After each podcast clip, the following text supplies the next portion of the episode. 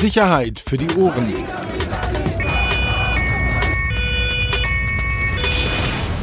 Der Podcast aus Berlin. Herzlich willkommen. Neue Folge Sicherheit für die Ohren. Der Home Podcast. Home Crime Skype Audio Podcast aus Berlin-Brandenburg. Ähm, heute ja wieder mit schlechter Technik, ja. Sorry für alle Zuhörer, aber es geht leider nicht anders. Wir haben den Freitag ja als äh, festen Veröffentlichungstag äh, installiert und äh, manchmal, so wie jetzt, passiert es, dass wir es nicht schaffen. So, also sitzen Uns wir wieder. In der Redaktion zu treffen. Richtig. Also sitzen wir mal wieder bei Jeverleit und Weißwein und ähm, ja, versuchen ein bisschen über ein paar Themen zu sprechen. Tja. Warst du in Halle? Nee, aber es gab die Frage, wer nach Halle fahren kann. Aber ich konnte nicht. Ja, ich leider auch nicht. Also ich war ja auf Tour wieder. Ähm, du hattest auch andere Termine. Aber es war schon, sage ich ganz ehrlich, schon komisch. Also in Halle ist ja von Berlin jetzt nicht wirklich weit. Und natürlich ist, ich glaube, das geht den meisten ja so, ähm, die in dem Bereich arbeiten, wenn man so Meldungen, Erstmeldungen dann sieht, ähm, dass man natürlich auch sofort hin will und hin möchte. Äh, ging jetzt bei uns beiden nicht. Und eigentlich hatten wir ja mal gesagt, auch, dass wir über Themen nicht sprechen, über, von denen wir keine Ahnung haben. Aber, weil, wir, ja, weil wir jetzt nicht vor Ort sind. weil, weil wir nicht vor Ort sind, weil wir jetzt auch keine eigenen Rechercheergebnisse haben, aber das ist ja jetzt auch nicht nur ein Recherche-Podcast. Aber wir vorhin trotzdem gesprochen haben und gesagt haben, komm, also Halle müssten wir schon irgendwie auch thematisch natürlich ein bisschen aufnehmen. Ähm, ich habe da gleich auch noch so einen ganz speziellen Punkt, der mir echt sehr im Herzen liegt, aber auch so ganz grundsätzlich über dieses Thema mal sprechen, ähm, das ja auch viele Facetten hat. Also ob es auch die Art der Medienberichterstattung ist, finde ich, über die man ja sprechen kann. Ähm, ob es auch die Videos sind, die ja mittlerweile dann doch auch sehr, sehr viele Menschen gesehen haben. Also die, die Videos, die der Täter ähm, mit der Helmkamera aufgenommen hat. Ähm, und auch den Umgang damit finde ich, finde ich ein ganz spannendes und auch ein ganz wichtiges Thema, ähm, wie man mit diesem Material umgeht. Zu der Person selbst muss man ja ehrlicherweise sagen, ich habe vorhin mit einem Kollegen von, von äh, Spiegel TV äh, telefoniert, der vor Ort ist. Zu dem Kollegen ist ja schon sehr viel recherchiert. Das ist, da ist ja gar nicht mehr so viel. Es fehlt auch so diese, so ein bisschen auch so ja diese politische Komponente. Offenbar ist es halt eben kein bekannter Rechtsextremist, also dass man natürlich jetzt auch in diesen politischen Bereichen, in, was die Vorgeschichte angeht, noch recherchieren könnte oder Recherchen machen könnte. Aber ähm, ist natürlich eine Wahnsinnstat gewesen. Deshalb glaube ich auch völlig berechtigt, dass wir trotz nicht vor Ort sein und nicht wirklich in die Tagesaktualität eingebunden sein, auch schon berechtigt ist, dass wir drüber sprechen. Absolut, sehe ich auch. Hast du die Videos gesehen? Ich habe die Videos gesehen, war gestern bei mir ein völlig, völlig verrückter Tag. Ich habe wirklich, ich war in einem, ähm, ich war in einem Ort, äh, wo ich wenig bis, bis eigentlich kein Internetempfang hatte. Das heißt, ich habe alles zeitversetzt mitbekommen. Ähm, bin dann irgendwann als Raucher hat man ja doch manchmal ein paar Vorteile, bin ich rausgegangen und habe dann immer auch wirklich nur in den Rauchpausen ähm, mitbekommen, was da los ist und dann irgendwann am Nachmittag dann auch äh, die Videos gesehen. Ja. Also die Videos, um das nochmal klar zu sagen, also die Videos, die eben von dem, von dem Täter selbst aufgenommen wurden. Gestreamt worden. Genau. Genau, also man findet sie ja noch relativ easy, sage ich mal, wenn man Google einigermaßen beherrscht äh, oder die Social Networks. Ist ja jetzt auch, glaube ich, kein großes Geheimnis. Ist es so immer noch? Ich habe nicht geschaut, weil nachdem ich sie hatte, war es ja nicht mehr notwendig. Ist es so? Also Ja. findet man sie leicht? Äh, sehr leicht. Sehr leicht Okay. immer noch, ja.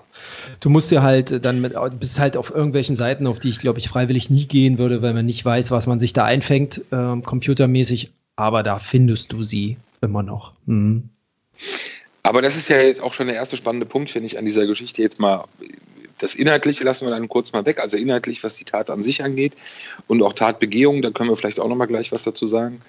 Ähm, ohne jetzt viel Spekulatius zu machen, weil ich glaube, da ist in den letzten Tagen viel gemacht worden.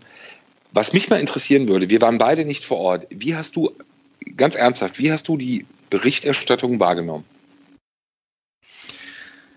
Puh. Also egal wo. Also bei uns, bei Spiegel, Fatz, wo auch immer. Scheißegal.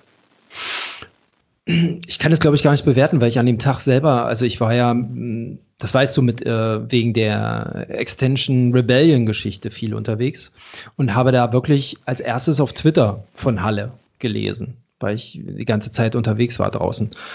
Und äh, ich sage mal, für solche Momente ist Twitter, finde ich, Twitter immer noch mega. Ne, weil schnelle Informationen, es soll, äh, also alles im Konjunktiv natürlich, dann tauchten auch die ersten Fotos auf von, von dem Typen ähm, in, in, in dieser, weiß ich nicht, Pseudo-Uniform, in diesem Kampfanzug, was auch immer er da anhatte, die Stiefel, der Helm.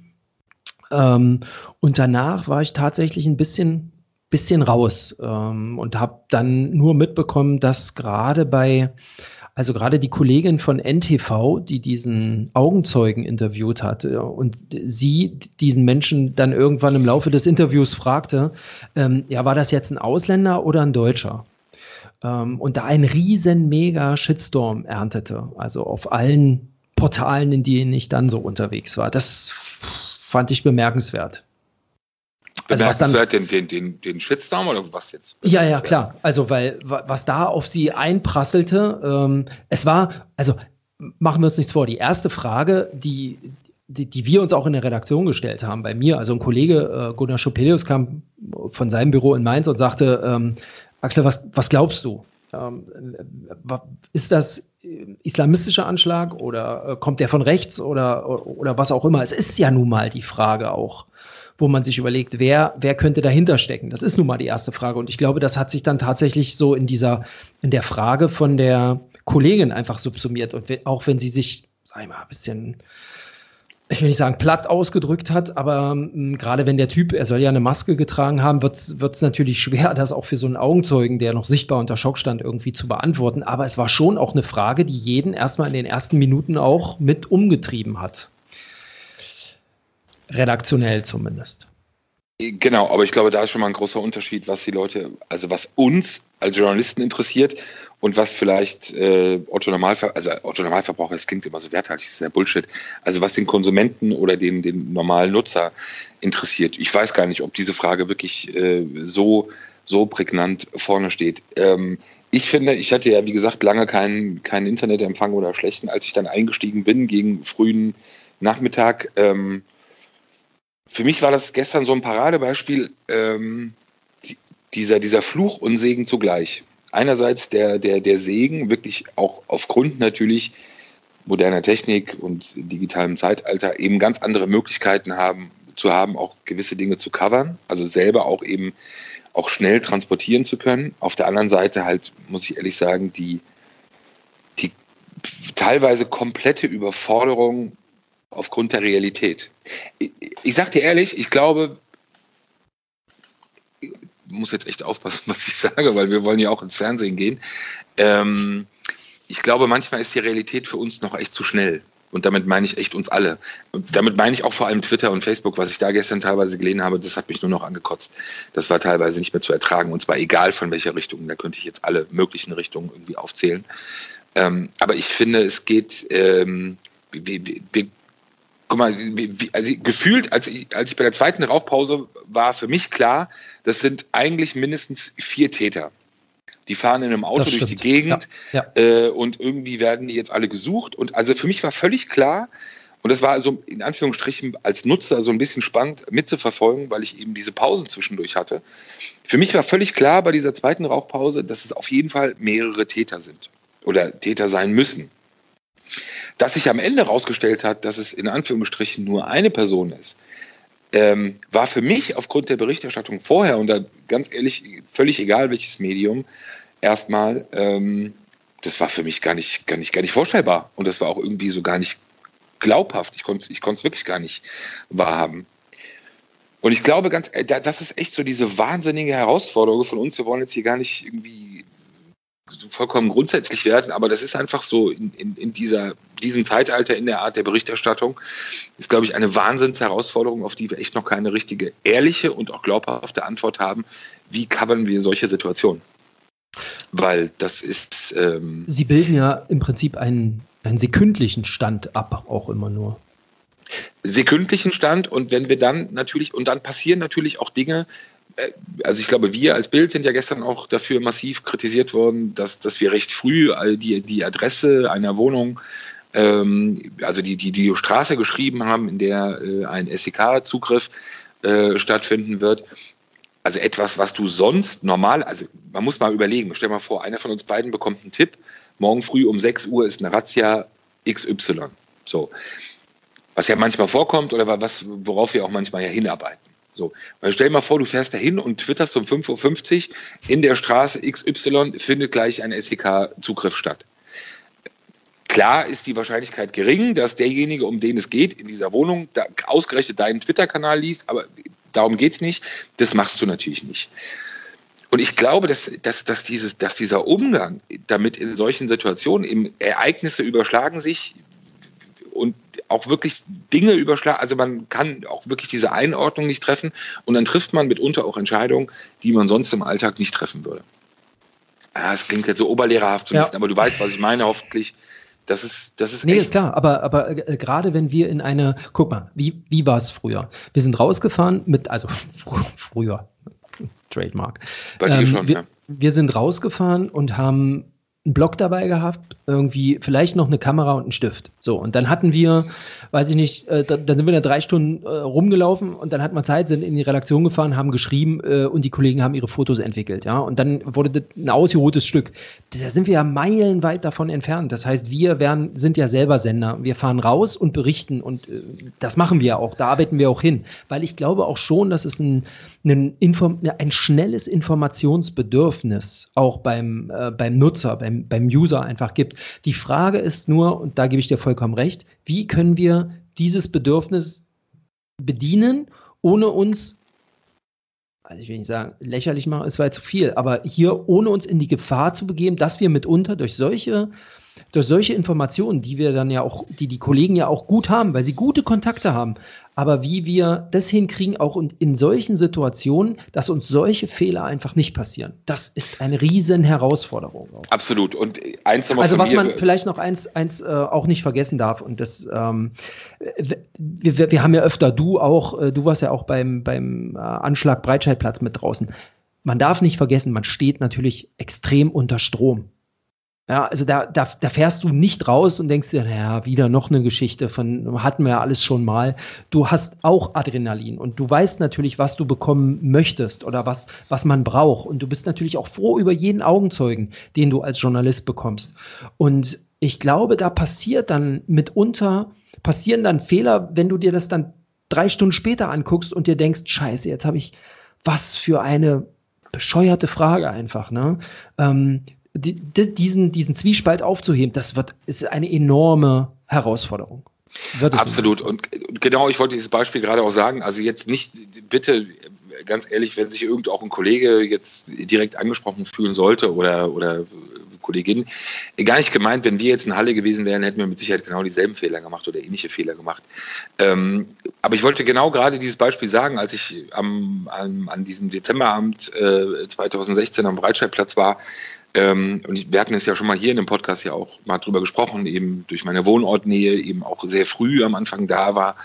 Ähm, und du dann so merkst, wie, wie, wie, dann eben auch so dieser eigene Puls, der eigene Adrenalin hochgeht, die, die Dinge sich eben vor Ort auch so komplett eine Eigendynamik bekommen, was gar keine Entschuldigung oder Rechtfertigung ist für journalistisches Fehlverhalten, weil dafür sollten wir auch ausgebildet sein und sollten im Endeffekt immer auch wissen, was wir kommunizieren, eben auch in die Redaktion, weil das, was wir in die Redaktion kommunizieren, ist eben auch das, was dann auch als Nachricht verkauft werden kann und verkauft werden sollte. Ähm, aber es ist halt wirklich schwierig, sich immer wieder dann eben auch gerade aufgrund solcher, solcher dynamischen Situationen eben auch wirklich daran zu erinnern. Ähm, und da geht es mir jetzt nur so ein bisschen darum, einfach so ein bisschen Boah, was heißt Verständnis? Aber einfach, nee, Quatsch, einfach nur mal so ein bisschen versuchen, ein Gefühl zu transportieren, wie das eben mitunter auch äh, draußen sein kann. Aber würdest es ist. Du, äh, mal Gewissensfrage, würdest du, oder ich weiß ja nicht, ob du das damals gemacht hast, würdest du live gehen? Zum Beispiel von solchen, von solchen Orten dann, Breitscheidplatz, kurz danach, würdest du live gehen? Also, äh, Breitscheidplatz bin ich aus einer gewissen Distanz bin ich damals live gegangen. Das war, glaube ich, das einzige Periscope-Video, das ich gemacht habe. Ähm, aber es war eben aus einer gewissen Distanz. Ähm, und was ich beim Breitscheidplatz noch weiß, was mir einfach so krass in Erinnerung geblieben ist, ähm, dass ich ja die Info bekam, deshalb bin ich ja von zu Hause auch so schnell dahin gegangen und ja, mich dahin bewegt, dass eben bei dieser Erstmeldung schon dieser Verdacht ja da war, dass es kein klassischer Verkehrsunfall ist, sondern möglicherweise eben ein Terroranschlag. Ähm, so, und das war immer in meinem Kopf und du weißt, wie das dann funktioniert und da braucht auch keiner was zu erzählen. Das ist bei allen Medien, auch bei allen anderen so. Und auch als unter Kollegen weiß man auch, wie andere Kollegen arbeiten, egal wie sie sich vielleicht in der Öffentlichkeit geben. Das war immer in meinem Hinterkopf. Und du, du stehst dann da am Breitscheidplatz und du siehst das Szenario und hast diese Info im Kopf. Ähm, ich habe sie aber nicht transportiert am Anfang ins Büro, weil ich mich selber geschützt, weißt du, so, so ein bisschen selber schützen wollte. Weil ich wusste, wenn ich das durchgebe, direkt am Anfang, das, das kann ich nicht mehr einholen. Weißt du, was ich meine? Also dann kannst du das nicht mehr, das kriegst du nicht mehr gefangen. So, und dann war es eben auch ja am Anfang so, dass, dass die Polizei auch ähm, am Anfang noch von einem Verkehrsunfall sprach und, und, und auch recht verhältnismäßig recht lange. Ähm, und ich dann auch so durchgeatmet habe, so nach dem Motto, oh Gott, stell dir mal vor, du hättest es jetzt durchgegeben, jetzt ist es in Anführungsstrichen nur ein schlimmer Verkehrsunfall was es für Folgen haben kann.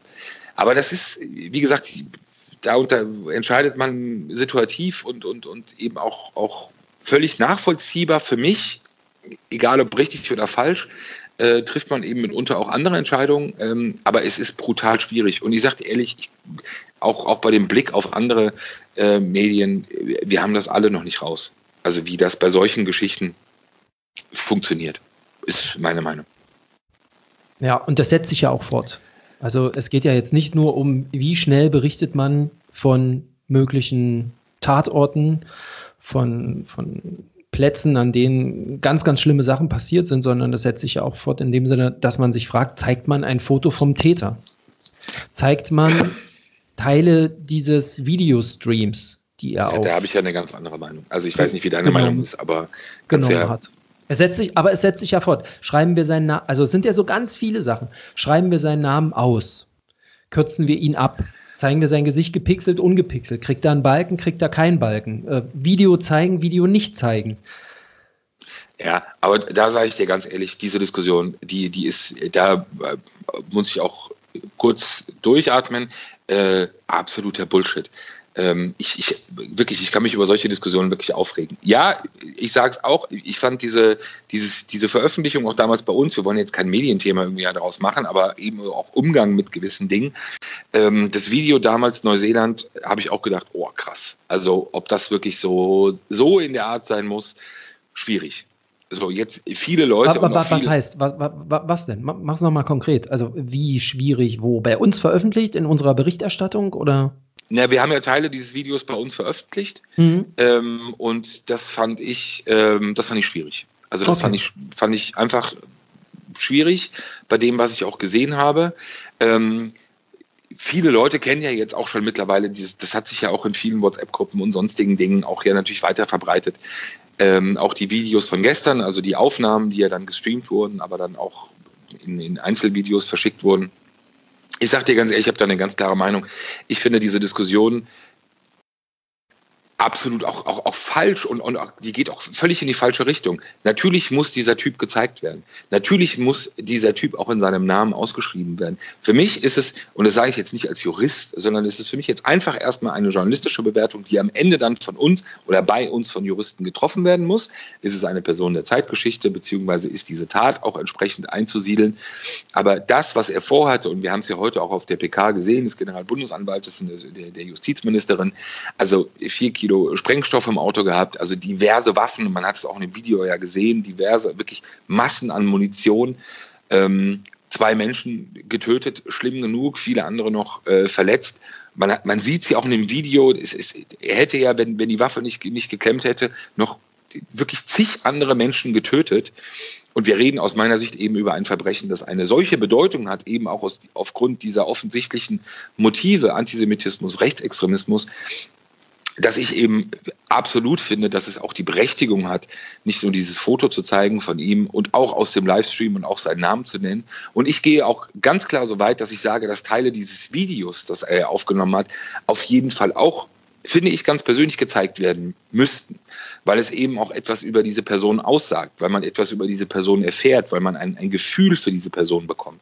Natürlich zeigt man nicht die Szenen, wie die Frau erschossen wird. Natürlich zeigt man nicht die Szenen in dem Dönerladen. Absolut nicht. Aber man, aus meiner Sicht finde ich es, fände ich es absolut berechtigt, eben andere Szenen aus diesem Stream zu zeigen, weil sie eben etwas über diese Person und eben auch etwas über diese Situation aussagen. Also absolut, und, weil äh, äh, für die, die es wahrscheinlich nicht gesehen haben, also man merkt ähm, jetzt abseits dieser zwei Tötungsdelikte, ja schon auch, wie der Täter mit sich selbst hadert, wie er mit sich selbst äh, spricht, wie er sich selbst als Loser bezeichnet und, und wie zufällig auch diese Dönerbude ausgesucht wurde. Ne? Also nach dem Motto, er, er gibt das, ich habe es jetzt nicht mehr im Kopf, aber es war ja so, ach komm, hier, Dönerbude, dann, dann nehme nehm ich die jetzt.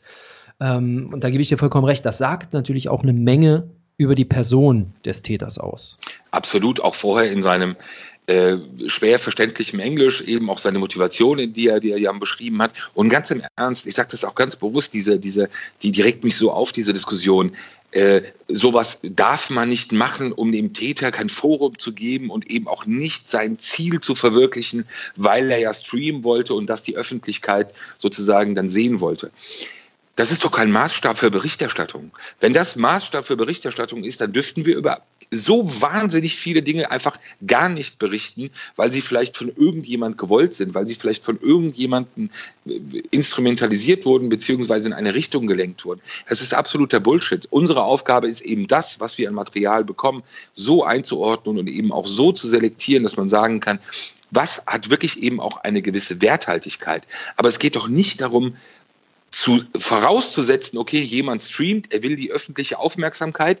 Okay, wenn der, wenn der das will, dann geben wir ihm die nicht und nennen ihm seinen Namen nicht. Das ist so Edgy Badge Kindergarten. Was soll der Unsinn? Es ist völliger Quatsch. Und natürlich kommt dann auch das nächste Argument, ja, Nachahmungstäter. Und der Täter war genauso wie, wie, wie Christchurch in, in Neuseeland. Der hat genauso gefilmt. Oder alle waren sozusagen Nachahmungstäter irgendwie von Breivik weil der die Aufmerksamkeit bekommen hat. Was wollen wir denn machen? Wollen wir über solche Leute dann nicht mehr berichten, die Dutzende, wie Breivik, Menschen getötet hat? Also glauben wir wirklich, dass es solche Psychopathen oder solche, solche Taten wie gestern nicht mehr geben wird, weil wir den Tätern keine Plattform geben? Sorry, absoluter Bullshit. Und was wir als Journalisten auch machen, uns in, in Diskussionen auch reinziehen lassen und auch wirklich nicht mehr den Mumm zu haben, für uns selber zu entscheiden, was eben möglicherweise aus so einem Video einen Mehrwert, einen Nachrichtengehalt und eben auch entsprechend vielleicht dann auch einen, einen, einen ähm, Erklärungsansatz für diese Person hat und damit auch zu benutzen ist, dass wir diesen Diskussionen offenbar völlig aus dem Weg gehen, finde ich einfach nur fatal. Sag ich dir ganz ehrlich, finde ich völlig fatal und völlig im falschen Weg. Ich glaube aber, wo wir uns beide einig sind, ist, ähm, Du hattest das Beispiel mit der Straße, mit dem bevorstehenden SEK-Einsatz auch schon gebracht. Ich glaube, klar ist, dass man sich in so Zugriffssituationen und äh, ich glaube, das ist für viele auch nicht so nachvollziehbar. Wieso kann man nicht anrückende Polizisten zeigen? Ähm, live Stream, ähm, weil das möglicherweise dem Täter viel über Ausrüstung und so weiter verraten könnte. Also mit was schlägt die Polizei jetzt auf? Ich glaube, so ein Typ wie, wie, wie er hier jetzt in Halle, der hat sich ja ich will nicht sagen, aber das, das, das war eine so detaillierte Vorbereitung. Das sieht man in seinem Manifest, was er da geschrieben hat. Ähm, man sieht, wie er das Auto präpariert hat, was da alles drin rumlag. Ähm, also er hat sich dermaßen also ich will fast sagen, es wirkt für mich fast wie exzessiv auf, diese, auf diesen Anschlag vorbereitet, dass ich glaube, dass er auch in Erwägung zieht, mit was würde denn anrückende Polizei bei mir ankommen. Ne? Aber, genau. aber trotzdem, und, und, glaube ich, finde ich es immer noch richtig da und diese Diskussion hatten wir ja auch äh, immer wieder bei solchen Anschlägen, ähm, da dann die anrückenden Polizeikräfte zu zeigen und wie sie taktisch vorgehen, das halte ich auch für schwierig. Absolut. Und nur mal kurz, weil du sagst, exzessiv in der Vorbereitung. Und natürlich wirkt es auch so durch die Helmkamera und auch durch das ganze Prozedere. Und natürlich wahrscheinlich mit diesem ganz ausgeprägten Wunsch eben, dass das irgendwie bekannt wird. Dass dieses kleine Leben irgendwo abgebrochener Student vielleicht doch nochmal eine Bedeutung in seinem Leben bekommt, durch eben auch diesen Stream, durch diese Videos, ähm, in, in, dieser ganz traurigen Art, aber dann trotzdem einmal diesen, diesen Climax in seinem Leben zu haben, also den Climax der Aufmerksamkeit. Ja, aber das darf eben aus meiner Sicht nicht am Ende eben komplett ausschlaggebend dafür sein, ob wir darüber über ihn als Person und über dieses Video berichten, ja oder nein? Ich frage mich immer, wie so eine, wie, also die, die das fordern, ich habe es heute auch beim Deutschlandfunk einen ähnlichen Kommentar gelesen, beziehungsweise äh, eine, was war das, eine schon Ethik, eine Ethikprofessorin, ich weiß es nicht. Ähm, ich frage mich dann immer, wie, wie unsere Berichterstattung dann aussehen würde. Also wir erfahren dann durch die Polizei, dass es da Schüsse gibt irgendwie. Ne? Und wir sagen, die Polizei sagt, es gibt Schüsse in Halle. Ähm, bleiben Sie alle in Ihren Wohnungen. Äh, wir berichten, wenn wir Näheres wissen. So, und dann, äh, ab wann sollte man mit der Berichterstattung dann einsteigen? Ohne dass man in die, also ohne dass man die Gefahr, in die Gefahr läuft, dass man sich hinterher revidieren muss. Und das ist ja so gut wie unmöglich. Also dann könnten wir heute anfangen zu berichten mit der Pressemitteilung vom Generalstaatsanwalt. Ja, aber ich glaube schon irgendwo, dass die Wahrheit nicht in der Mitte liegt. Äh, Phrase, drei Euro, danke, tschüss. Aber äh, natürlich ist es, das ist das, was ich vorhin meinte. Natürlich musst du von Anfang an einsteigen in die, in die Berichterstattung und auch, und auch vollumfänglich. Und ich fand es auch ähm, ja, Selbstlob stinken, scheißegal. Aber ich fand es auch cool, dass das Bild echt viele Kollegen, sehr viele Kollegen vor Ort hatten. Ähm, aber das Problem ist, und das, das weiß man ja auch bei solchen Lagen, ist es ja meistens so, dass eben auch nicht wahnsinnig viel passiert dann erstmal. So, du hast eine Lage, auch wie da, dann hast du eine Fluchtsituation, dann hast du auch immer gewisse Stunden der Unsicherheit.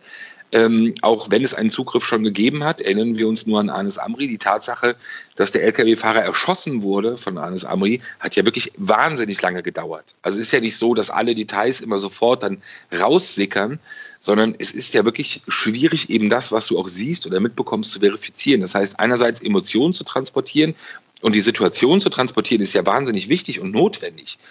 Aber wir reden ja hauptsächlich davon, was jetzt wirklich Informationen und harte Facts angeht.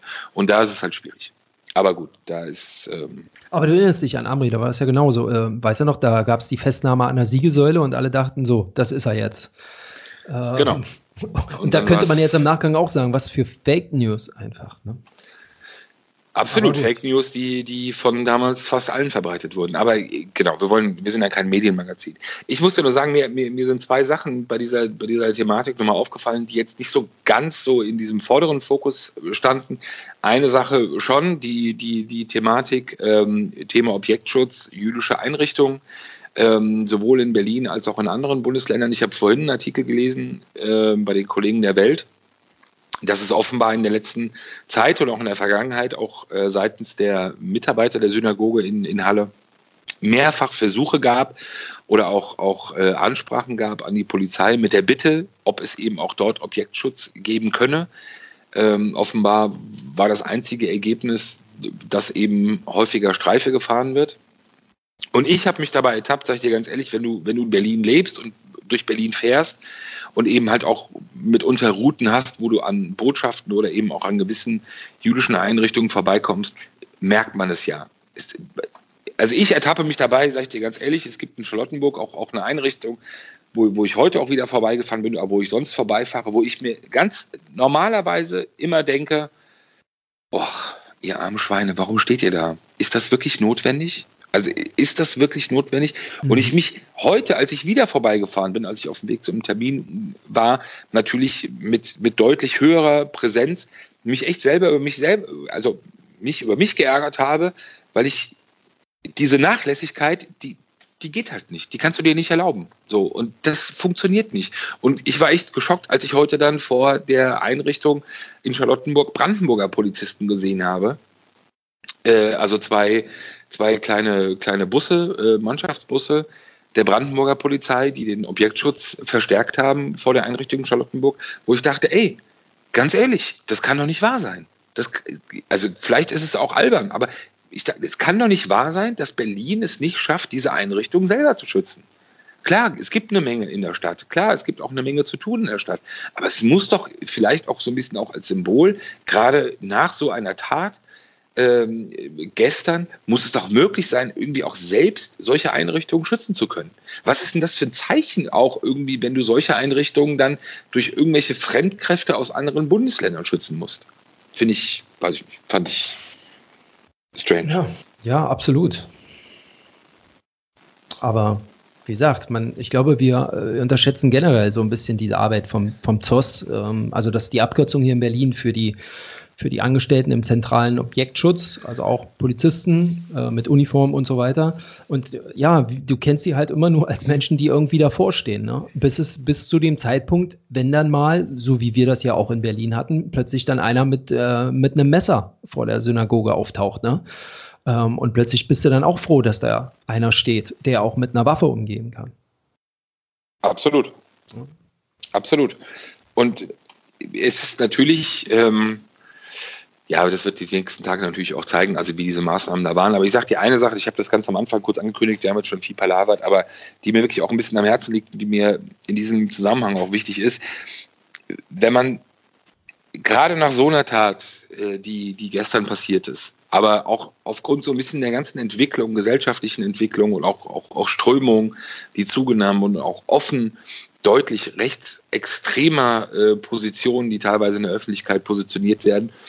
Es ist ein absoluter Wahnsinn. Ich weiß nicht, wenn, wie, wie viele das vielleicht von unseren Zuhörern kennen. Und ich mache da jetzt auch gerne Werbung dafür, aber es gibt ja eine, ein, ein sogenanntes Aussteigerprogramm für Rechte, Exit, seit, ich glaube, mittlerweile, boah, fast 20 Jahren existiert, Exit, ähm, unter, unter der Führung des ehemaligen Polizeibeamten äh, Bernd Wagner, den ich, den ich kennenlernen durfte, wirklich ein, ein, ein ja, mit, mit Leidenschaft diese Funktion ausübender äh, Mensch, ähm, die halt eben rechtsextreme und als, als mit Abstand erfolgreichste Organisation in, in Deutschland Rechtsextreme aus der Szene holen. Ähm, auf, auf ihrer Seite oder sie selber sagen, dass es eben in den letzten 20 Jahren ähm, über 750 Neonazis waren, die sie aus der Szene geholt haben, beziehungsweise ihnen dabei geholfen haben. Geht ja nicht ohne Eigeninitiative. Und es ist völlig, für mich auch völlig unverständlich, auch, auch bei uns, sage ich ganz ehrlich, ich ärgere mich auch so, dass ich das nicht angeboten habe, auch vor ein paar Wochen schon, als ich das, das erste Mal gesehen habe, dem Verein sollen die Mittel gestrichen werden. Also die Bundesmittel und äh, aus dem Familienministerium. Ähm, und der Verein funktioniert halt wirklich nur halt über Mittel, weil er halt auch bundesweit aktiv ist, logischerweise eben durch Bundesmittel. Und äh, er musste sich bewerben, jetzt wieder sozusagen für, für, für das neue Jahr. Und dann gab es ein Programm, Demokratie leben, seitens des Familienministeriums, ähm, das aber von der Beschreibung her für die Förderung eben in eine ganz andere Richtung geht. Und ich sage dir ganz ehrlich, ja, jetzt sehe ich gerade, Generalbundesanwalt bestätigt Haftbefehl ja. gegen Auch alle gerade Kinder. gesehen, die Push-Mail. Genau. Ähm, es ist für mich unfassbar, wenn ich, wenn ich diese ganzen Diskussionen in Talkshows, in, in der Politik, Kampf gegen Rechtsextremismus und wir müssen den Kampf dort verstärken, wir müssen den Kampf dort verstärken. Und das ist wirklich, ich habe Herrn Wagner kennengelernt, ich habe auch Personen kennengelernt, die an diesem Programm teilgenommen haben. Wenn ausgerechnet dieser Verein es nicht schafft oder nicht in der Lage ist, Bundesmittel zu bekommen, oder die, die Bundesregierung oder wer auch immer oder irgendein Ministerium, ist mir scheißegal, nicht in der Lage ist, diesen Verein zu unterstützen oder am Leben zu erhalten. Und normalerweise müsste er ihn mit, mit Hunderttausenden von Euro bombardieren und zuballern, muss ich ehrlich sagen, ist diese auch wieder dieses Thema ähnlich wie bei Clans, ähnlich wie bei Rocker, eine ekelhafte Scheinheiligkeit. Diese ganze Diskussion ist ekelhaft und scheinheilig. Wir müssen mehr machen. Äh, Frank-Walter Steinmeier heute in Halle, ja, wir dürfen uns einfach nicht nur äh, Trauer zeigen, wir müssen Haltung zeigen. Ja, Leute, dann zeigt Haltung. Geht morgen hin, fahrt zu Herrn Wagner, unterschreibt einfach einen Scheck und sagt, alles klar, hier hast du für die nächsten zehn Jahre deine Daseinsberechtigung und hol genauso viele Leute raus wie vorher auch. Das ist der einzige bundesweit aktive Verein, der in einer solchen Größenordnung es geschafft hat, Neonazis aus dieser Szene heraus zu begleiten. Als letztes von mir, dann bin ich mit meiner Predigt am Ende. Natürlich tendiert mittlerweile diese ganze Debattendiskussion auch in so eine Richtung schwarz-weiß und ja, okay, wir brauchen ja auch gar nicht mehr mit Nazis zu reden. Umso wichtiger ist dieser Verein heute. Natürlich redet er mit, Na mit, mit, Nazis, mit Rechtsextremen. Er muss es machen. Er muss eine Anlaufstelle sein. Er muss neben Programmen von Verfassungsschutz oder Innenministerien, die es teilweise in Bundesländern ja auch gibt, wo sich Aussteiger oder Personen, die sich den Ausstieg wünschen, hinwenden können, muss es solche Vereine geben. Wenn es diese Menschen nicht mehr gibt, wenn es diese Menschen nicht mehr gibt, die mit Rechtsextremen reden und auch bereit sind, viel zu investieren, dann können wir es gleich sein lassen. Das ist für mich wirklich, das ist, das ist wehrhafte Demokratie. Das sind die Menschen, die am Ende wirklich an den Rändern und an den Grenzen dafür kämpfen, dass wir zusammen existieren. 750 Neonazis in 20 Jahren. Ey, ganz ehrlich, zeigt mir irgendwas anderes und mit eurem scheiß Demokratie leben. Ich kann mich da echt aufregen, wenn ich das auch eben lese. Ich habe eben ein Interview gelesen von Wagner, das er heute gegeben hat, dass man jetzt irgendwie zu Gesprächen eingeladen sei. Es ist für mich nicht im Ansatz nachvollziehbar, dass dieser Verein nicht per se einfach eine Daseinsberechtigung bekommt und natürlich zugeballert wird mit Geld. Arm. Okay, also ich bin, ähm, gehe da völlig mit konform, ähm, gebe aber auch zu bedenken, dass ähm, solche Vereine oder solche Institutionen, glaube ich, oder auch gerade die Behörden viel mehr und verstärkter noch im, im Digitalen unterwegs sein sollten, weil ich weiß nicht, ob, ob solche Typen wie dieser Stefan hier aus Halle, ob der überhaupt, äh, nur weil er weiß, dass es da so einen Verein gibt, ob der rechtzeitig dann da gekommen wäre. Ähm, äh, die sind halt die leben, glaube ich, da ihr, Welt, äh, ihr Weltbild halt vorwiegend online aus und ich finde, da müssen dann auch Leute sein, die da rechtzeitig drauf gucken. Ich sehe das äh, regelmäßig bei den Israelis, wie die damit umgehen, wie schnell die auch gerade was Social Media angeht, was, wie schnell die in den Foren, äh, Foren unterwegs sind, die irgendwie aus dem Gamer-Bereich kommen. Die kennen sich halt aus und ich glaube, die haben da auch relativ schnell viel Druck in den vergangenen Jahren rausnehmen können, weil sie einfach da fit sind. Und ich bezweifle, dass unsere Sicherheitsbehörden da schon so weit sind. Also kurz ein Interview, das, das Bernd Wagner von Exit heute auf, auf jetzt.de gegeben hat. Frage von jetzt.de. Der offenbar rechtsextreme Täter, der gestern in Halle zwei Menschen erschossen hat und versuchte, in eine Synagoge einzudringen, ist der so etwas wie Ihre Zielgruppe, in Anführungsstrichen? Wagner Antwort, ja, genau der gehört in unsere Zielgruppe. Ich habe in meinem Leben schon vor mehr als 20 Jahren solche Täter kennenlernen können bla bla bla. Täter wie er tauchen immer wieder auf. Allerdings sind sie schwer zu erreichen, übrigens auch für die Sicherheitsbehörden. Denn so jemand agiert sehr im Verborgenen und hat sich ideologisch vorpräpariert und relativ isoliert bewegt. Aber sie sind auf genau. der ideologischen Ebene erreichbar. Also muss man in die Foren rein, die sie rezipieren. In diese Foren kann man, in diesen Foren kann man etwas erreichen, aber da muss man sich natürlich auf eine sehr kritische Form der Kommunikation einlassen. Also ist ja im Endeffekt nochmal eine Art auch, auch Bestätigung, was du gerade gesagt hast. Ich will aber gar nicht diese, diese Diskussion irgendwie entweder oder, sondern es muss eine Diskussion sein, sowohl als auch. Und es muss das, was du gerade gesagt hast, natürlich massiv ausgebaut werden und diese Stärkung muss es geben. Am Ende bist du aber trotzdem auch ein Stück weit davon abhängig, dass Menschen auch erreichbar sind überhaupt. Und das ist im Digitalen halt immer etwas anderes als im, in Anführungsstrichen, Restalltag, normalen Alltag, aber du brauchst verdammt nochmal eine irgendeine Art von Anlaufstelle, wo sich Menschen auch auch wenn sie manche gerne mittlerweile auch in öffentlichen Diskussionen einfach nur gerne verteufeln oder auch genauso als äh, Hexen verbrennen würden, müssen diese Menschen eine Anlaufstelle haben, wo sie sich hinwenden können. Das, das, das macht doch unser Ding irgendwie aus. Das macht doch unser Zusammensein aus. So, und wenn du die Menschen zurückholst, ey, mehr geht nicht. Und ich kann nur sagen, ich habe es vorhin gesagt, ich habe zwei, drei Personen kennenlernen dürfen, die, die äh, bei Exit äh, mitgemacht haben. Wahnsinn. Okay. Gut, schweres Thema. Schweres Thema. Ja, ich muss dir sagen, ja, also nochmal, ich gucke da, ich habe natürlich auch überlegt, wo, wo, wird so ein, wo wird so eine Grundlage gelegt ne, für solche Leute, die offensichtlich dann ganz alleine komplett isoliert vor ihrem Rechner sitzen und sich mit ganz vielen Dingen beschäftigen. Äh, wo werden die infiziert sozusagen mit diesem rechtsextremen Gedankengut? Und wenn ich dann abends immer mal irgendwie durch YouTube scrolle und dann sehe, wie viel von diesen, also von, wie viel dieser, wie viel Weltverschwörer da unterwegs sind, ja, die irgendwas von, von ganz viel Rotschild und so weiter erzählen ähm, und mir dann angucke, wie viele Abonnenten die haben. Da reden wir über 130, 140, 150.000.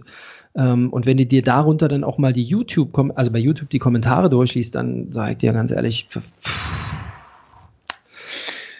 Absolut. Wahnsinn. Aber ja, anderes das Thema. Das liegt so den Nährboden. Ja, genau. Da gucken wir nochmal separat drauf. Haben wir auch keine Ahnung. Okay, Endeffekt. so, Donnerstagabend, 21.48 Uhr, äh, hartes Thema, aber wir kamen nicht drum rum. Vielleicht auch noch mal zwei, drei Sachen zur Halle zu sagen, vielleicht auch noch mal unsere ganz persönliche Sicht auf unsere Berichterstattung und äh, hier darzulegen. Und äh, wir versuchen euch ja immer nicht nur über was, über die Geschichten zu erzählen, sondern auch äh, über uns und unsere Recherche Wege und wie wir möglicherweise Sachen darstellen. Äh, ja, und vielleicht hat ja einer, der ein oder andere heute Abend ja ein bisschen, oder jetzt wann immer ihr das, diesen Podcast hört, mitbekommen, dass äh, wir uns schon was bei denken, wenn wir bestimmte Sachen machen und dass bei uns natürlich auch nicht immer alles glatt läuft. Definitiv nicht. also, ja, ich könnte es so sagen, aber nee. ähm, war schön mit dir. Rossi, alles klar. Dann bis nächste Woche. Vielen Dank an alle, die uns da draußen mal wieder so nah haben, an ihren Ohren gelassen haben. Boah, ist einfach zu spät. Ich kann ja, einfach genau. Donnerstagabend 21.49 Uhr kann ich nichts mehr, kein Satz geht mehr richtig geradeaus. Äh, Grüße nochmal gehen raus an Günni und Grüße gehen raus an Steffen Mertens. Ähm, vielleicht geben sie ja doch nochmal ein Interview. In das diesem Sinne. Schönes Wochenende. Danke fürs Zuhören. Bis dann. Ciao, ciao. ciao. Sicherheit für die Ohren. Der Podcast aus Berlin.